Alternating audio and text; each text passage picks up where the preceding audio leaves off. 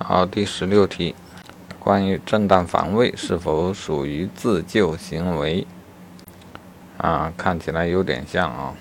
但法考的标准是，正当防卫发生在不法侵害正在进行时，而自救行为则发生在不法侵害已经结束时。